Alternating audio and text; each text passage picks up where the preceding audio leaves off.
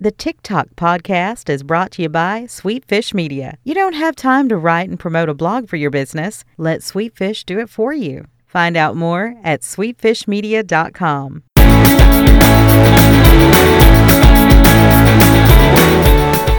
You're listening to TikTok, a podcast dedicated to sharing time saving tools with busy entrepreneurs and marketers. I'm James Carbary. And I'm Sean Blackburn. Let's save some time. All right, today we are talking about an image editing tool called Skitch. And it looks like they just got bought by Evernote. I don't know if how recently that happened, Yep. but we went to their website and sure enough, By Evernote Corporation. so it's it's it's now a product of Evernote. But Skitch is a really cool uh, image editing tool uh, that business owners can can really use in a variety of ways.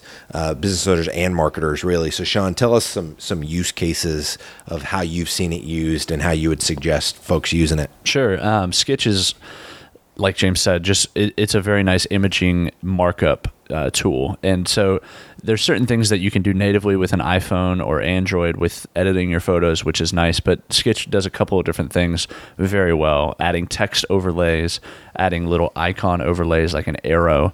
So it's tough to like come up with you need this because you absolutely have to have it. The nice thing is that it's free. Yeah. Um, and most of the times when I use Skitch, it's completely random, but I'm really glad that I have it whenever I do.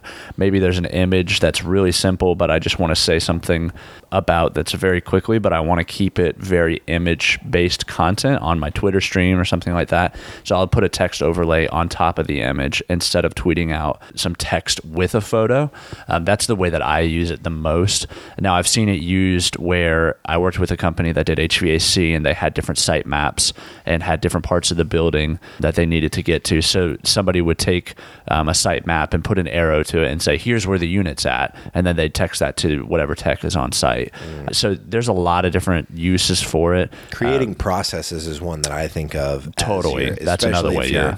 If you, I mean, we're we're in the productized service space, so everything that we do is is broken down into very clear, precise processes. Right. Um, and Skitch would be a great way to Create your images for that, yeah. To outline that. Um, You could say hit this. You could take a screenshot, put an arrow to it, and say hit this button. It's right here. Yep. And use the arrow to overlay exactly in order to show that. especially with like i'm just thinking through uh, our uh, uh, the assistant that helps us with wordpress uploading Yep. wordpress can be overwhelming Absolutely. there's a lot of there's a lot of stuff going on on the screen and so using skitch you could point to arrows going hey click on this tab Right. hit this button um, and uh, and it would be be really helpful so you can check them out at skitch.com it's actually going to redirect you to evernote.com slash skitch either way you're going to get there uh, you can download it on your computer or get the app in the app store